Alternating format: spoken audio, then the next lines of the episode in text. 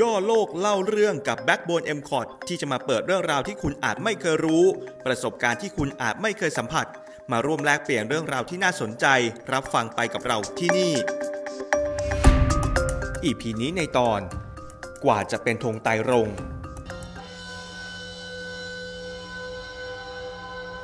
ย้อนไปเมื่อสมัยกรุงศรีอยุธยาเป็นราชธานีการใช้ธงเป็นเครื่องหมายสัญลักษณ์ ใช้เฉพาะในเวลาที่ยกกองทัพออกไปทำสงครามเท่านั้น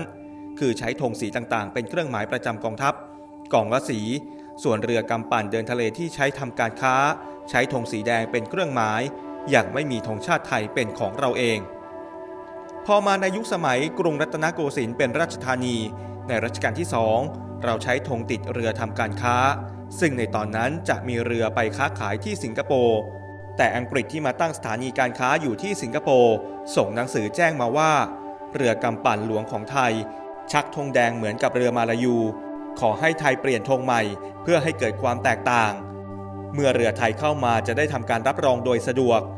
พอดีตอนนั้นรัชกาลที่สองได้ช้างเผือกไว้สามเชือก จึงโปรดให้ทำรูปช้างเผือกสีขาว อยู่ในวงจักรติดไว้กลางธงแดง หมายความว่าธงของพระเจ้าแผ่นดินอันมีช้างเผือก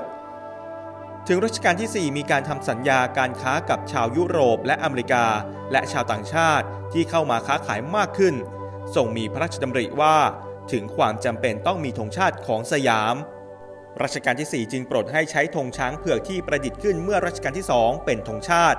โดยให้เอารูปจักรออก เพราะจักรเป็นเครื่องหมายเฉพาะของพระเจ้าแผ่นดิน ให้คงรูปช้างเผือกไว้ตรงกลางธงแดง แล้วออกแบบธงอีกสองแบบ คือธงมหามงกุฎสำหรับพระเจ้าแผ่นดิน และธงไอรพจน์สำหรับรัฐบาลสยาม พอถึงรัชกาลที่ 5 โปรดให้ใช้ตราพระราชบัญญัติธง สำหรับใช้ในราชการ ถึงรัชกาลที่ 6 โปรดให้แก้ธงเป็นสีแดง ตรงกลางมีรูปช้างเผือกทรงเครื่อง บนแท่น หันหน้าเข้าหาเสา ใช้สำหรับเป็นธงราชการ ต่อมาพบว่ามีปัญหาการใช้ธงช้างเผือก และหากไม่ระวังทำให้เกิดการชักธงกลับหัวช้างเผือก ต้องหงายท้อง จึงให้นำช้างเผือกออก แล้วปรับแก้การวางแถบสี จนกลายมาเป็นธง5แถบ เพิ่มสีน้ำเงินแก่เอาไว้ตรงกลาง กลายเป็นธงไตรรงอย่างทุกวันนี้ โดยแต่ละสีมีความหมายว่า สีแดงหมายถึงชาติ สีขาวหมายถึงศาสนา และสีน้ำเงินหมายถึงพระมหากษัตริย์